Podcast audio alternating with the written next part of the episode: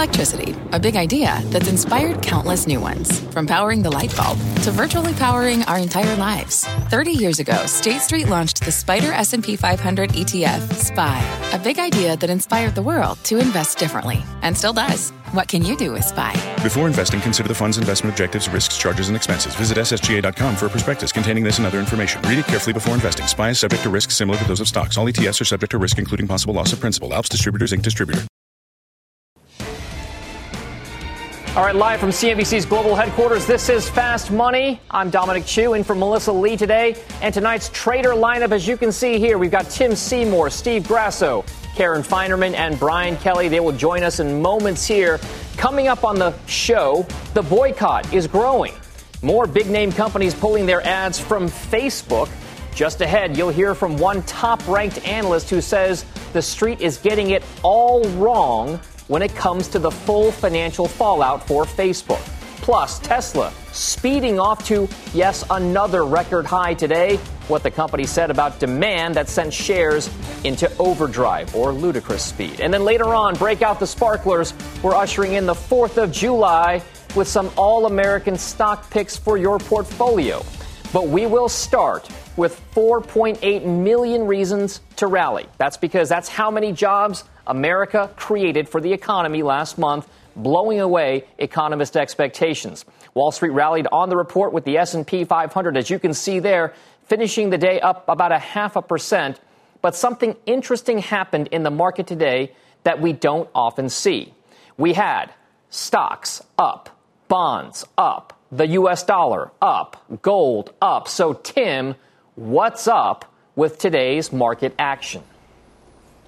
Well, and the, the ever wise BK noted that on our production call. But I'll, I'll talk about uh, what stocks need to move higher, which is that the macro, uh, again, it, it's not necessarily something to do cartwheels in, in, in absolute terms, but in relative terms to where we were. We've taken back one third of the jobs that were lost. We had a great manufacturing ISM this week. We had PMIs around the world that were better this week. We had housing starts numbers that were better. Uh, bonds should be uh, ultimately, in a case, slightly selling off here, except for the fact that you do have a Federal Reserve that is still your friend and talk to you this week about where they're actually buying high grade debt like Apple and some of the other uh, biggest corporations in the world. So it's putting a squeeze into risk assets. And I think, frankly, people are buying bonds too. Asset allocation right now is in high gear. The fact that the dollar's rallying, I think that's a byproduct of better economic conditions. Largely, the dollar's been under pressure. Gold, I'll let the experts speak on that, even though uh, it's a case where I think you can make an argument that gold should be selling off. There are reasons why portfolio allocators would be into gold. But uh, the macro was very strong this week. The market responded and equities responded. The VIX near its 200 day for the first time since February. So, so Karen, I'll, I'll turn to you here, you here for this. I, we look at the economic data on jobs. A lot of folks are focusing a little bit more on the jobless claims data than they have been on the monthly jobs report. The claims data is arguably higher frequency, it's more current, it's up to speed. Is there anything about the jobs picture today between weekly claims and the non farm payrolls report that is anything but bullish. Uh, well, you bring up a good point. I don't know what to make of it. That one was, you know, the, the, the headline jobs number was great, although with a lot of uh, cities and states sort of reversing openings, it makes me wonder if we're going to see a reversal of that data. So I, and that data has been really off the mark of what the surveys have been expecting because nobody really knows how to gauge it. So it's a positive number for sure, and that is good. But we, you know, there's some tempering with some of the uh, the uptick in cases. That's obviously a headline, a bad thing. But but Tim picked up one thing that I think is really important, which is the VIX coming down a lot. So when we had that uh, that terrible day early June, and the VIX was north of 40 it's now 27, and that's sort of getting close to the bottom, which actually, of anything, that coming, the VIX coming in makes me more concerned about the market that we've rallied as far as we're going to in the short term. So, so uh, Steve Grasso, as we, you take a look at the price action as it developed today, I mean, we started off pre market and right off the bat in the morning with a 469 point gain in the Dow. And we've kind of saw it maybe not, uh, peter out's the wrong way to put it, but it did lose momentum throughout the course of the day heading into a long weekend. Is there anything about that type of action that makes you maybe a little concerned about what's in store next week? You know, Dom, as a trader, we're all concerned all the time. But I think this market comes down to a, a, few different aspects. It's about the virus, obviously, it's about the Fed, and then it's about the recovery. If all those things sort of play, obviously the, the virus has been uh, in an upswing, but I don't think the deaths are out of hand yet. So I think that's the critical, critical point if the economy continues to reopen on track and the, the jobs numbers that you started off with were adequate, were actually great uh, considering what the estimates were, then this market can continue higher. Obviously, to Karen's point, there's a lot of stuff that's front loaded. But we also have the Fed, as Tim mentioned, that's bridging the gap from now to when the economy really substantively opens back up. So we've gone from aiding the consumer, and now we're going to start in the next tranche aiding the corporations so that they don't have to fire and they continue to hire. So I'm not alarmed. I'm positive, but to Karen's point, there's only so far you can go, and that's we probably need a vaccine to break through old highs. So, Tim, if we need a vaccine, what's left to do for people in the marketplace right now? Do you just sit there and do nothing and wait for a vaccine? Or is this something where you say maybe the path of least resistance is a low volume grind higher over the next several months? Well, Dom, definitely not a market for complacency. I think one of the things investors need to do is they need to get ready for earnings season. Uh, you know, banks are a couple weeks away uh, from from giving you some sense on where credit is, where they were. Remember, first quarter obviously uh, very conservative on those loan loss provisions. So I think we need fundamentals. I think we need bottom up as much as this was a week about macro. Um, but but with the sense that the Fed is backstopping and with the sense that there is more testing and that the numbers may be uh, more discernible than they were out of the gates, I think there's still a lot of uncertainty as to the scope uh, of, of, mortality vis a vis the number of cases, who's being tested. Um, but, but look, uh, I, it's very difficult to argue with the liquidity that's in these markets. And when, when volatility, uh, I hear what Karen's saying, and Steve is echoing that. Um, hard to argue with that, except for the fact that you, you are at levels on the VIX where it does also tell you that the market at least has gained back some level of comfort that there is a backstop underneath assets. And I think there's a lot of folks that are still on the sidelines, especially in the retail community, despite all the bullishness we talk about with a segment. Um, there's a lot of folks that have been very bearish here. I, I think the, the grind higher can still happen. So, so Karen, uh, let's kind of cap off this conversation for the time being w- with some of your thoughts on this. As you look at investing, investing, the stocks that you're looking at, the assets that you're looking at, how much of this is predicated on this idea that there isn't uncertainty? It was just two or three months ago we had talked all up and down financial media about the fact that you couldn't look at the earnings numbers with any kind of clarity whatsoever because nobody knew what was going to happen. It was like the least consequential earnings report we've seen in years. What exactly does that mean? Why do corporate fundamentals matter again, or do they? I think they do. I mean, Tim talked about banks. To me, it's very important to see what kind of loan loss provisions the banks are going to take because I, the banks have really a great look into the economy, right? They touch so many borrowers, they touch so many businesses, consumers, industrial, commercial real estate, so many parts of the economy. So what they're seeing is really important to me. For a sort of for a, a retailer that's in a tough time, what they do the, the next quarter is not so important to me as whether they can survive this overall pandemic. That's more important. So, of all of the companies that are reporting earnings, to me, the banks will give us the most information. All right, so watch, a watchful eye on the banks there for sure. Let's talk a little bit more about today's market action and find out where we are headed next as much as we can. Joining us now is Victoria Fernandez, Chief Market Strategist at Crossmark Global Investments. Victoria, always great to get your thoughts. Thanks for joining us today. What did you make of the price action today?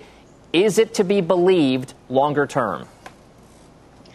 Well, as Karen was mentioning, mentioning earlier, we had a great jobs number that came out. However, I think the initial reaction from the markets, we were up about 400 points, I think, on the Dow. So coming back from that throughout the day, I think is basically the result of people realizing that yes, we had a strong number, but the data was coming in through about the middle of June. We know that a lot of the shutdowns that started happening, like here in my home state of Texas, in California, in Florida, all of that was happening over the last couple of weeks. So I think people started to look forward to next month month's payroll number and realize that we're probably not going to have as strong as a number as we did now.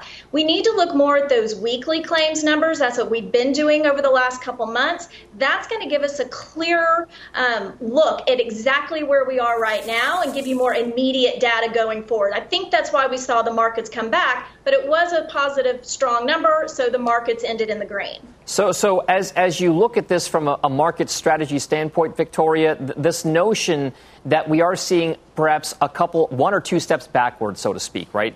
Economies are maybe looking at again shutting certain things down. Certainly, indoor dining is in focus. How much of a concern and what parts of the country really matter when it comes to your strategy about the economy in the U.S. maybe taking another step back?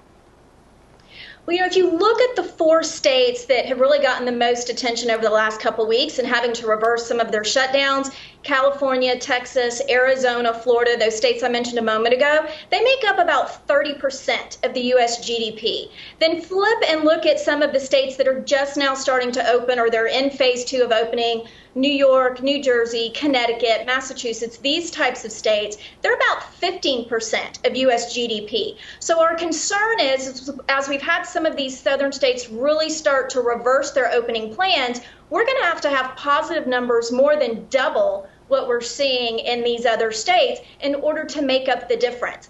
And our concern is that you've got consumers who are going to be self quarantining again, and some of that savings that they had built up that we anticipated would immediately be put to work once states began to open may not happen. There may be more concern that the economy is not going to open as quickly as anticipated, and some of those savings are going to stay, and we're not going to get the consumption that we need. Retail sales at 18% last month, that was a huge number for the market. We need to see something like that again, and I'm not sure we're going to get that. So when you look at your portfolio, I think you have to look longer term trends. 5G, cloud, data infrastructure, all those areas we've talked about before that because of COVID 19, we anticipate are going to have a longer um, run after COVID is over, and there's still going to be popular areas that are going to be built into. Those are areas we think you should focus on for long term. Hey, Victoria, it's Tim. Uh, stay safe down there, and, and certainly wish you all well in, in Houston. You talked about some of the, the cloud plays and the high tech plays. The Nasdaq's outperformed the S&P by 21 percent. Uh, at what point do you think uh, a, a, either a barbell trade or, or, do you stay in mega cap tech? Is, as much as we feel comfortable with those names, it seems like we're also fearful that they are dominating this rally. Well, and I think you're right, Tim. They have dominated this rally for sure. However, I think they're the strong names that are going to continue to do well going forward. So, do you buy them at all time highs? No, not necessarily. We're not saying jump in with both feet at this point in time and some of these names that might be stretched. But those are going to be your great buying opportunities whenever we have some pullbacks. We've been buying pieces of these names over the last couple months.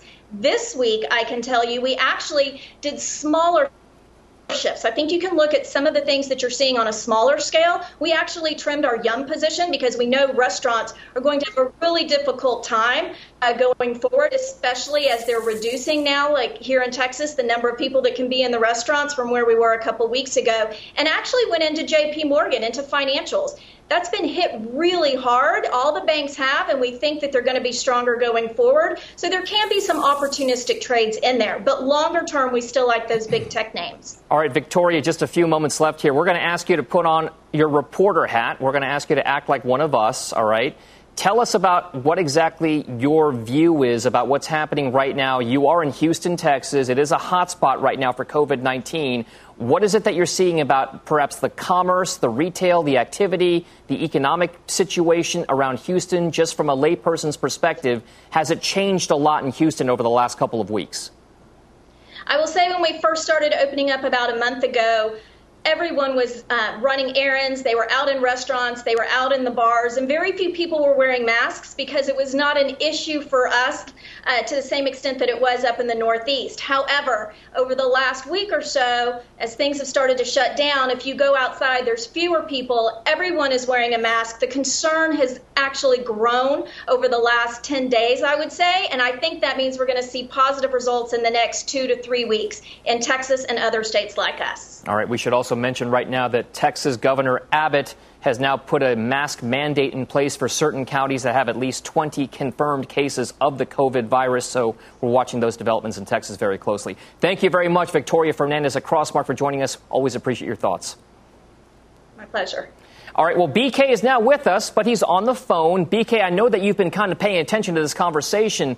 What exactly are your thoughts now, given the market positioning, knowing what we know about the eco data and COVID 19 right now? Uh, well, uh, I'll tell you what. I, I'm glad Victoria was speaking about 5G and infrastructure because it appears I can get Howard Stern in the middle of the desert on satellite radio, but I can't get an internet to work. So I don't think it's user error. I think it's infrastructure. Um, but when it when it comes to the market, you know, we've had this tug of war between can you get enough fiscal and monetary stimulus to get the economy to a point uh, get us through this valley where you're going to have a vaccine or some therapeutics and COVID becomes less of an issue. Uh, that's what's driven this rally. When you saw what the market did today, you had almost every asset class up, bonds up, stocks up, gold up, dollar up. That's a pretty unusual setup. And I think what the market's telling you is we're going to get more stimulus. The president talked about it today. Some of his advisors talked about it today. You're going into an election year. I think the election is going to be won by the person who gives people the most money. So that's the bull case for stocks. Now, the bearish case, we all know, Victoria just talked about it, the economy is completely shut down. Um, so, you know, until proven otherwise, I think you have to ride with the stimulus. All right, ride with the stimulus for sure. All the developments in Washington, very key. All right, thank you very much. We'll get back to you shortly, BK. We are just getting started here on Fast Money. Coming up next, Tesla racing to new all time highs. And just wait until you hear what Elon Musk is saying about that record run for the stock. And then later on, we're gearing up for the 4th of July with some all American stock picks, four names that could add some serious pop to your portfolio. Stick with us. We'll be back right after this.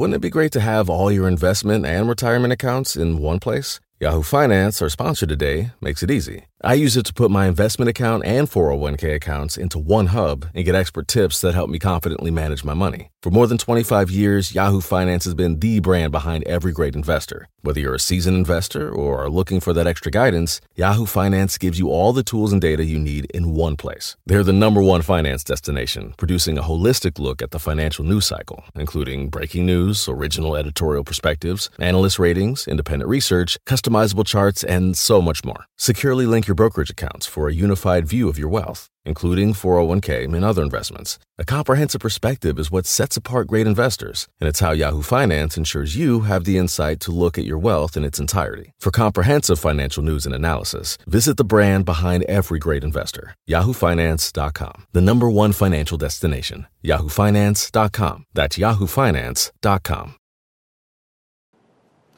Welcome back to Fast Money. Elon Musk is back at it. This time, the Tesla CEO tweeting today, quote, Tesla will make fabulous short shorts in radiant red satin with gold trim. Read of that what you will. The also went on to say, we'll send some to the Short Seller Enrichment Commission to comfort them through these difficult times. The SEC and C written all in caps. All right. This comes as Tesla shares drove to another all time high on stronger than expected delivery numbers.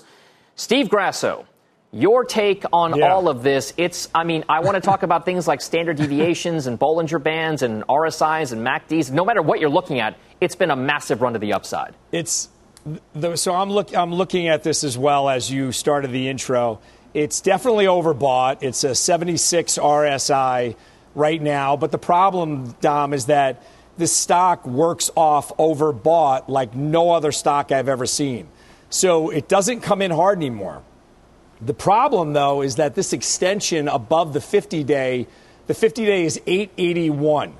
So whenever it gets extended above a moving average, this far, it usually does come in, but that has nothing to do with the relative strength index. It, it's, it's by proxy that it's overbought. So for me, it's up 188% year to date. This fits into the tech category. So the ETF for technology is up 15% year to date. ETF for energy is down 36%. ETF for industrials down 15%. This fits into tech. Everyone bet against this one and trips over themselves to have to cover it. I thought it's been overextended since 800. So at this point, I do think it's, it's due for a pullback, but it continues to shock the entire investment community. Tim Seymour, I, I, wonder do you then traffic or trade in Tesla based upon quote unquote fundamentals? No, I don't, I don't think fundamentals matter in the stock. I, I haven't trafficked in the stock for $800 or so, and I'm happy about that. Um, you know, you talked about the short interest, or Elon Musk tweeted about that, which I didn't know he was supposed to be doing, but um, short interest has gone from 24.7% in May of 2019 to, to inside of 8%. Um, so that's part of this move. I mean, shorts have been squeezed massively. Um, the company is trying to become uh, U.S. GAAP profitable for four quarters straight, which will get it into the S&P, and you know that will maybe be another stampede. But um, again, remember this is a company that effectively lost money last quarter, if not for selling EV credits. Um, yes, deliveries were better today, although again we're rewarding them for less bad deliveries and acting as if um, COVID's not there and it's not a headwind. But there was major price cuts across the Model X, so um, the most profitable cars they have are the ones they're cutting prices on, and where deliveries are actually down. So people have heard me for a long time, and I, I, I don't want to tee up the test lemmings on Twitter, but they're there, um, and they should be feeling, you know, they should be feeling good. But the reality is, this stock doesn't trade on fundamentals, uh, and I think it, it won't trade on fundamentals. It's a lightning rod of a stock still. Guys, thank you very much. Well, coming up on the show, clear for takeoff. Five U.S. airlines landing a deal with Uncle Sam for some much needed aid. We will bring you those full details coming up ahead. But first, they'll be back. That's the message from Facebook CEO Mark Zuckerberg as more advertisers pull out of advertising on the platform. We're going to break down the impact when Fast Money returns after this.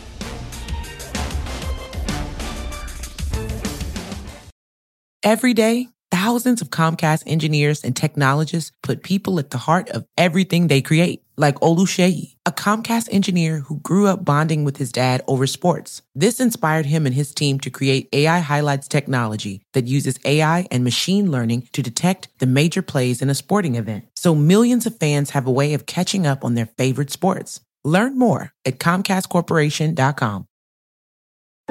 What's on the horizon for financial markets?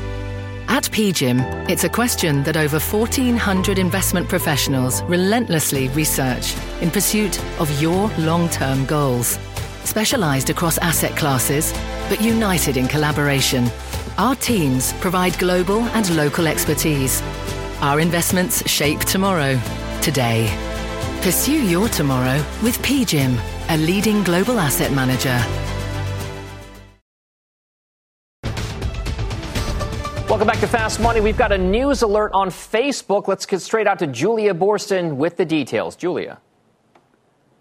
Hi, Dom. Well, Facebook's Mark Zuckerberg and Sheryl Sandberg have just scheduled a meeting with the organizers of the boycott. They're planning to meet on Tuesday. This after Facebook has been working all week to impress upon brands the steps they've already taken to crack down on hate speech. Now, the organizers of the Stop Hate for Profit boycott say that more than 500 companies, including Target, Starbucks, and Unilever, have committed to pausing some social media advertising. Now, while Mark Zuckerberg said he takes these matters seriously and they don't benefit from hate speech, he told his employees that it's his guess that these advertisers will be back on the platform soon enough and that, quote, we're not going to change our policies or approach on anything because of a threat to a small percent of our revenue or to any percent of our revenue. Now, Facebook does have a track record, though, of responding to advertiser pressure. It responded to Procter & Gamble's demands to remove violent and offensive content in 2017 and in 2018 to Target's demands that it remove the sale of illegal drugs and to broad demand for independent verification of ad views. Now, as for social stocks overall during the past five days of the boycott, Pinterest seeing the biggest benefit, up almost 7%. Snap with the largest decline, down 5%, but still up 42% for the year. And Facebook uh, and Twitter each down about 1%.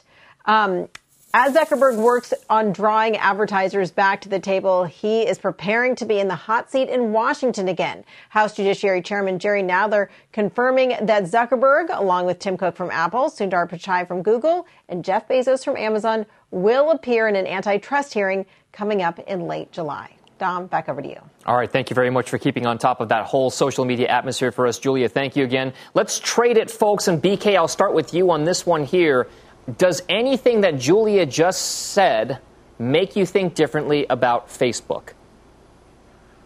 Um, no, I don't think it does. I mean, listen, they've got a bigger, probably at this point in time, a bigger PR problem than an earnings problem because the boycott has only hit so much of, uh, was it only, I think, 5 or 10% of their ad revenue. So they are probably not that inclined to change things. What will change things, though, and Zuckerberg's no different than any other CEO, that if their revenue is going to decline by 25, 30 percent, uh, if Procter and Gamble comes out and says, "Hey, we're not going to be advertising it there anymore until there are changes," that will change his tune for sure. And then at that point, if the stock sells off, I actually think that's that's the time you buy it because that's the washout, that's the climax of this whole thing. Things are going to change, and the stock goes higher from there. Karen, I'd like to turn to you for this one here. Is social media still an attractive place to invest? If not Facebook? Is there somebody else? What's the good trade there? Uh, I actually think it's Facebook. I also own Google, which is my biggest position. But at Facebook, I think you know what they've survived these kinds of things before. Cambridge Analytica, um, you know, they have antitrust heat before uh, um, what's coming up later in July. But I think this meeting will be really important. I think that they'll say the right things. I think Zuckerberg and, and uh, Sheryl Sandberg will say the right things. The last time they were sort of in hot water, when Zuckerberg went to the Hill, I think that was the bottom for the stock. And so it wouldn't shock me if this next meeting um, might put in some sort of a floor for the stock. I, I, I think this will blow over. It's just too good of a product for people to walk away permanently. All right, it seems to kind of be permeating throughout the investor world these days that thesis that Facebook is a juggernaut here. So let's talk to our next guest here who says this advertising boycott could last through the presidential election. That's a long way away. Let's bring in Laura Martin, senior media and internet analyst over at Needham. Welcome to the show, Laura. I mean, you heard Julia's report. You heard some of our traders' take on this. Is Facebook still the stock that you want to own in this environment, given the uncertainty in the next several months? Um, so there's a couple insights I'd add. Everything that Facebook sells is sold at auction, which means it's based on supply and demand as you know, a lot of people, consumers, are using Facebook and Instagram because they're locked at home. At the so their supply of ad units is through the roof. You have four million, four million, according to Moody's, four million small businesses got aid from the government out of 30 million, and Moody's is now calling for one million small businesses never to return. And let's recall that if you're planning on those making up for brands, and now you have brands boycotting. So the notion that small businesses going bankrupt and brands boycotting on the demand side doesn't make for a healthy auction or revenue stream at Facebook. So, so, so Laura, in this case here, the, the point has been made by some folks out there, investors and, and, and other analysts, that it's not some of these big name, uh, multi billion dollar brands that are the biggest kind of driver of Facebook and advertising on Instagram. It's some of the smaller businesses that get you to transact on it. So, how important are these boycotts in framing the overall aura of the advertising platform to those really big paying small biz customers? The problem is a lot of those small businesses will not survive. You do not, you, but you do know for sure that the, the, the large brands that are now boycotting Facebook will survive. And the, one of the things I think we're in a non consensus view is that some of this is politically motivated. When people talk about labeling or taking hate speech down, they're really talking about Donald Trump's posts. So some of these advertisers actually have political motivations for boycotting, and other ones, really, the, the competitive advantage of Facebook is its mobile advertising. It sort of has a monopoly for mobile ads. Guess what? No one's leaving their house. So right now, I think some of these advertisers, what we're hearing, is they were going to pull back on their Facebook advertising anyway. and now they can get social statement cred to their added to their brand over this issue. But they were going to, it's not going to have any impact more so, or not much more. They were just going to downdraft the mobile ad units anyway because everyone's at home. Hey, hey, Laura, it's Tim Seymour. Thanks for joining us, and it's an interesting conversation. So, whether one thinks uh, the top line or the advertising revenue falls off appreciably, what's the what do you do to the multiple here? It, it seems to me, ultimately, uh, as with most stocks, it's a function of what multiple you want to pay for them. And, and Facebook's underperformed the, the, the triple Qs or the NASDAQ since Cambridge Analytica, despite the fact it's been at record highs. Um, can you talk about how you assess a multiple of earnings in the context of not just uh, public unrest, uh, but also DOJ and, and possibly other regulatory pressure? So I think there's a really easy way to quantify downside risk here, and that is that there's an entire industry that values consumer-facing brands, and sort of five of them value the Facebook consumer-facing brand at 90 to 100 billion, and it's been going down every year since Cambridge Analytica. Brands are about brand trust with consumers, but also with advertisers. So this is now telling you this hate speech boycott is basically another, you know, nail in the coffin of undermining brand trust. So if you want to use that industry's, you know, value of brand equity, destroying us 15% of Facebook's total value that is being destroyed and it's really harder, it's really expensive to build back brand value. And brand value adds value, but gives you pricing power, it lowers your customer acquisition costs. So I actually think the downside here is significant because it's affecting their brand negatively. The brand trust issue is a problem for Facebook today with both consumers and advertisers. All right, Laura Martin over at Needham. Thank you. Always great to get your thoughts. Thank you so much for joining us this afternoon and happy 4th of July. You too. All right, Steve Grasso, we're going to turn to you here. Trade it, bottom line it for us. Facebook, do you buy it or sell it?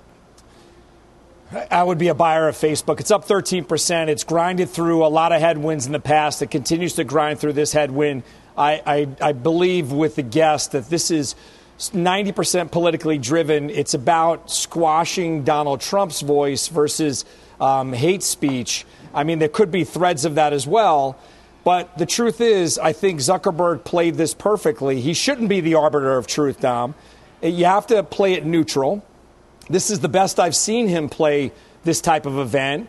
And I do think that with 2.3 billion users and 7 million advertisers, at a certain point, they're going to have to come back to where the eyeballs are. And I think that this will run its course and work through it Facebook is still a buy. All right, big battle there, controversy for sure. Thanks, guys, very much for that. Coming up on the show, after hitting some turbulence this year, we are just about to see the airlines signal the takeoff, maybe, for those trades and more. Those, those are coming up. Stick right here. And later on, we're talking red, white, and buys as we go all out for the 4th of July with a special Independence Day edition of Trade It or Fade It.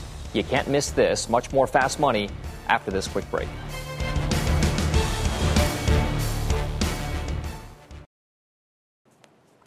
Welcome back to Fast Money. Five U.S. airlines landing a very big deal for aid with Uncle Sam today. Let's get to Phil LeBeau with all those details. Good afternoon, Phil. Hey, Dom, this is the second half of the $50 billion that was set aside for the airlines. Remember, 25 billion was to preserve the payrolls at least through September 30th. The other 25 was available if airlines wanted to borrow from the Treasury Department. And five have said, yes, we do want to borrow, and they have come to terms with the Treasury Department. We don't know the exact terms. We'll find that out this weekend. American, Hawaiian, Spirit, Frontier, and SkyWest. By the way, there are other airlines that have said, look, we may need to borrow from the federal government. So you could see some more federal loans uh, in some fashion, though the end of the deadline um, as as this has all worked its way out, people are saying we think most of the airlines have enough money uh, to make it through. Uh, into the fall and into the beginning of next year. A couple of things we want to look at. First of all, American Airlines borrowing $4.75 billion from the Treasury Department. Americans' liquidity right now, around $15 billion.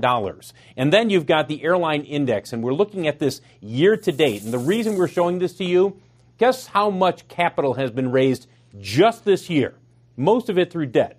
$46 billion approximately for the industry. Finally, as you take a look at shares of Delta, Southwest, and United, keep in mind that we are hearing from airline executives they are starting to see demand flatten out as COVID 19 spreads in the South and the Southwest. And as a result, you are seeing people who may have booked trips, Dom, who have said, you know what, I'm going to pull back on that. I'm going to I'm going to waive going on that. I'll hold that ticket. Maybe I'll go three months, six months down the road one of the most directly impacted industries out there. Phil LeBeau, thank you very much for that update on what's happening with the airlines and Treasury. Our next guest says today's $25 billion deal that Phil LeBeau just briefed us on does not mean the airlines are cleared for takeoff, and the runway to recovery could be longer than many investors realize. Let's speak now with JP Morgan senior airline analyst Jamie Baker. He joins us now. Jamie, it seems so very clear right now that it's going to be a tough road ahead for these airlines, but how tough will it be? Well, look, this is one of the reasons that about three weeks ago we suggested that our clients uh, take some profits, take some money off the table. We were concerned that demand trends uh, were not particularly robust. We were concerned that the TSA throughput would begin uh, to moderate. We felt that the stocks had just pulled a little bit too far ahead of themselves.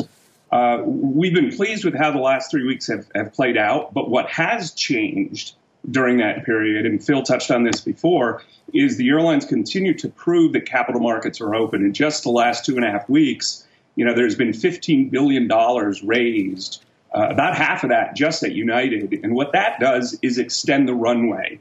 It, it, it hopefully bridges the gap between where we are today in terms of demand trends and where we hope to be one year and two years from now.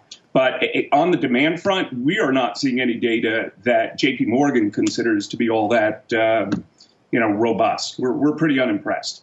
All right. So, so, so, Jamie, hold on a second. I want to bring Brian Kelly into the conversation here as well. BK, what, what, are, you, what are you thinking right now? So, Jamie, my question is, um, you know, what kind of permanent demand damage has there been done, in particular to the international? And then, you know, which of the airlines are exposed to that? Because if I look at, you know, my schedule, I was scheduled to be in Asia this spring. I canceled that. I don't see myself probably going back to Asia for quite a bit of time. So, is that a permanent change, and how does that impact your view on some of the bigger airlines? You know, it does impact how we model uh, you know, we think that domestic trends will lead the recovery. We can envision very plausibly that the domestic environment gets back to 2019's level sometime in 2022. Uh, I think you you hit the nail on the head. I think international.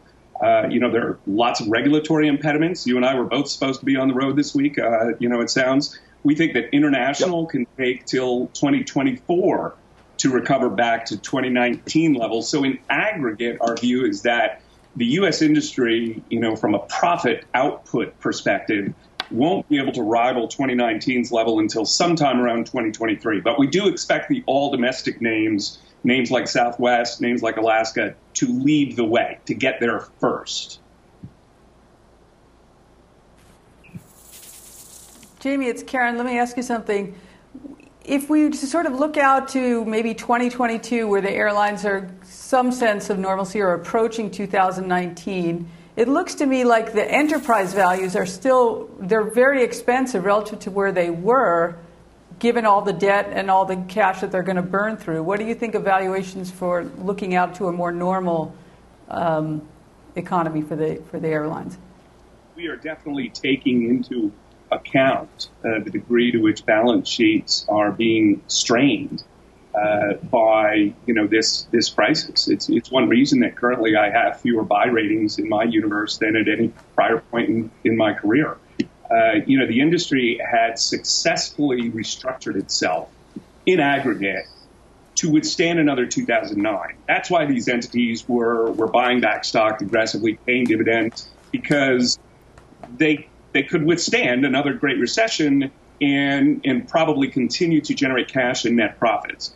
My concern going forward is that COVID will now be applied as the new stress test, which will require these airlines to run with just ridiculously high volumes of, of unproductive cash. And that's going to have a real impact on, on how we pick stocks. I mean, no, no doubt about it. And then, of course, there's the whole issue technological substitutes to air travel. I mean, there, there are a lot of things to be grappling with here. The models only get more complicated given COVID 19. Jamie Baker, JP Morgan, thank you very much and have a great holiday weekend, sir.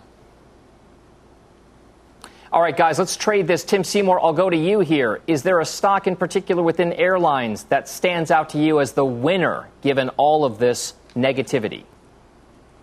Well, I mean, Jamie is, is so good at what he does, and he's seen so many cycles, and, and I think that's one thing we all need to remember. I, I, look, I've largely been bullish on airlines going into this, so uh, I'm, I'm I'm certainly doing some mark to market on a few. But uh, Delta uh, is the best balance sheet. And, and when you think about the money, Jamie talked about the capital markets. 37 billion was raised in debt and equity, and then extensions on grants. You bring it up to another, like basically a total of 60 billion, um, not counting what the Treasury is bringing. Uh, insolvency risk has been taken off the table for 2020. But here we are all talking about, uh, you know, what, what really will be profitability or normalized earnings. And I don't think you, know, you should be pricing these companies uh, at normalized earnings growth right here and now with that uncertainty. But um, riding through with Delta, uh, I think Southwest is the other balance sheet that you can feel most confident in. But these are trading stocks right now.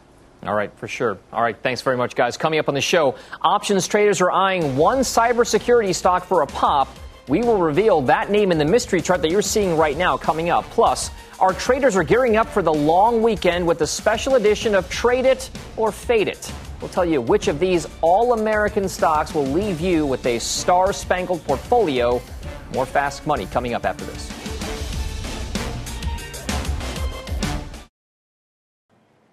Welcome back to Fast Money. Check out cybersecurity stock Akamai surging higher today on an upgrade from Cowen. The stock is now up more than 30% this year and heading back towards its highest levels since the early 2000s tech bubble. Options traders are betting the breakout is just in the beginning stages. Mike Khouw has the options action. Mike?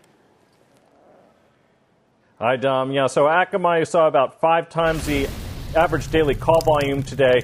Some of that activity was concentrated in the August 115 calls. Buyers were paying about $5.5 for those, making bullish bets that the rally could continue through earnings, which are on July 30th. We also saw a lot of activity in the January 2022 115 calls. They were actually selling those but buying the stock, betting that the volatility is also going to come in. So looking for lower volatility but continued strength through earnings.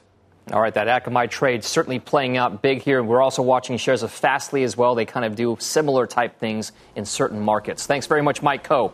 We are off tomorrow for Independence Day, but for more options action, be sure to tune in to the next full show next Friday, 5:30 p.m. Eastern Time, right here on CNBC. Well, coming up, don't let Miley have all the fun. It's time for your portfolio to party in the USA.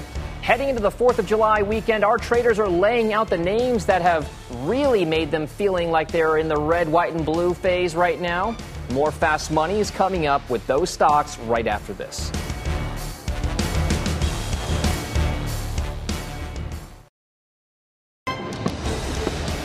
Welcome back to Fast Money as we gear up for Independence Day. We thought this would be the perfect time to play one of America's favorite games Trade it or fade it. Right. That's right. Trade it or fade it. But this time with a bit of a patriotic twist, we've dug down and picked out some of the stocks that derive just about all of their revenues right here in the good old USA. So let's kick it off. Wells Fargo, a big bank, and go to our own Lady Liberty, Karen Finerman. Trade it or fade it. Yeah, I'm going to trade it, which means buy it, which I have recently for the first time in about, a, uh, I don't know, 10 years. What is more American than, a, than an iconic name that's had a fall from grace and is now seeking redemption? We love that story. But this is trading like it is, you know, the franchise below franchise value, significantly below, you know, 0.65 in there percent of book value. So if this were a car, it would be trading for scrap prices. So I think this is a valuable franchise. I think Charlie Scharf will turn it around. The stock's gotten killed, which it should have, I understand, but I actually think them cutting the dividend is a very good thing. It was a positive. It really wasn't a big surprise. The idea that it traded off on that's kind of stupid. So I use it as an opportunity to buy more. I like it. Wells Fargo for the July 4th weekend and far beyond that. All right, Brian Kelly, do you agree, or are you trading it or fading it? You know, generally speaking, I don't like to be on the other side of Karen's trades. Uh, but on this particular case, I am going to fade it. So I, I would say you sell this here. I think it probably goes lower. Part of my, yeah, exactly. Put the graphic up. part of my logic here on this is that this to me is much more in you've got two problems. You've got a yield curve, which I think the way the bond market traded today, the yield curve is going to go through a period of flattening. And then secondarily, yes, it's trading below book value, but what I'm concerned about is what's on their books, right? So what's the credit quality of what they have? Could that deteriorate if we uh, continue with this COVID shutdown? So for those two reasons, I'm a fader, not a trader. All right, next up, he's a Yankee Doodle sweetheart, but what does he think about Target? Steve Grasso, Target stock, trade it or fade it? Uh, this is a trader for me. I would trade this stock. This has been a bright, shining spot within the retail community. It's up 6%. Just think about this, Dom. How many vacations are people not taking? What do they do? They want to feel good about themselves. They go into Target, shelter in place. They stocked up on everything that Target had. It was essential, it was open, it had quality goods. So I would still be in the name. I'll be in the name. In, in this is the only spot I want to be in in retail with a handful of others like Ross Stores, TJ Maxx, but definitely trade it Target.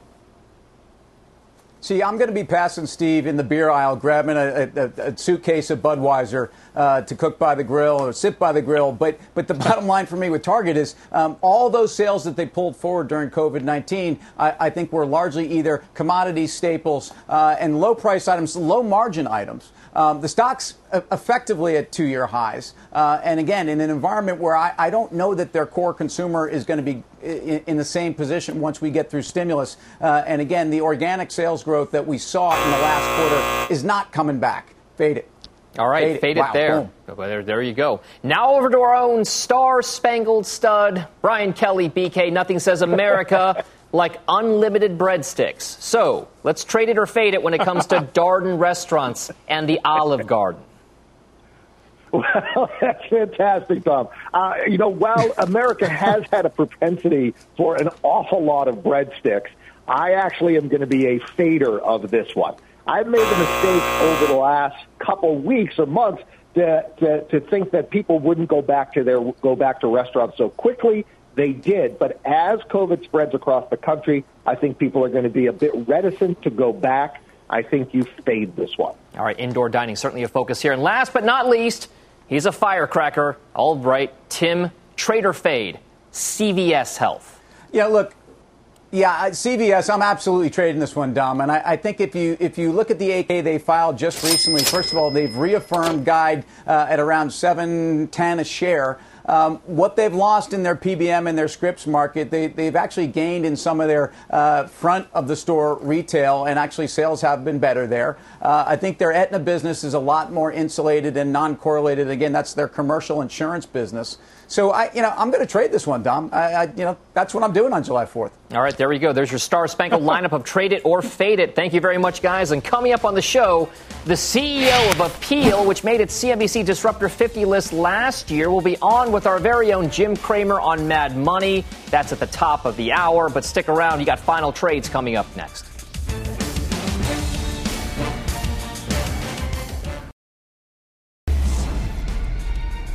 Welcome back. Time for the final trades. Let's go around the horn. Brian Kelly, to you first.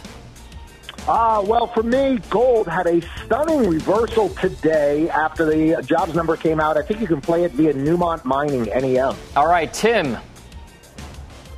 So tap maybe a falling uh, tall boy. Again, the beer company Molson Coors, but I think you buy it here. You certainly drink one this weekend. Happy Fourth. All right, Karen Finerman. Yes. Well, Dom, thanks for being with us the last two days. Fun to have you. My final trade, Wells Fargo, good enough for faded or traded, good enough for final trade. Steve Grasso, one word. Costco, always my 4th of July trade. Costco. Happy birthday, America. The spirit of performance defines Acura, and now it's electric. Introducing the all electric ZDX, Acura's most powerful SUV yet. While what powers their cars may change, the energy that makes Acura never will. Crafted using the same formula that brought them electrified supercars and multiple IMSA championships, the ZDX has track tested performance that packs an energy all its own. With a premium Bang & Olufsen sound system and up to 313 mile range on a single charge, and a Type S variant with an estimated 500 horsepower, The ZDX is everything they said electric could never be. It was built with the driver in mind, just like Acura's been doing since the beginning. We could talk all day, but the only way to experience this electric performance is to drive it yourself. Unlock the energy and order yours at Acura.com.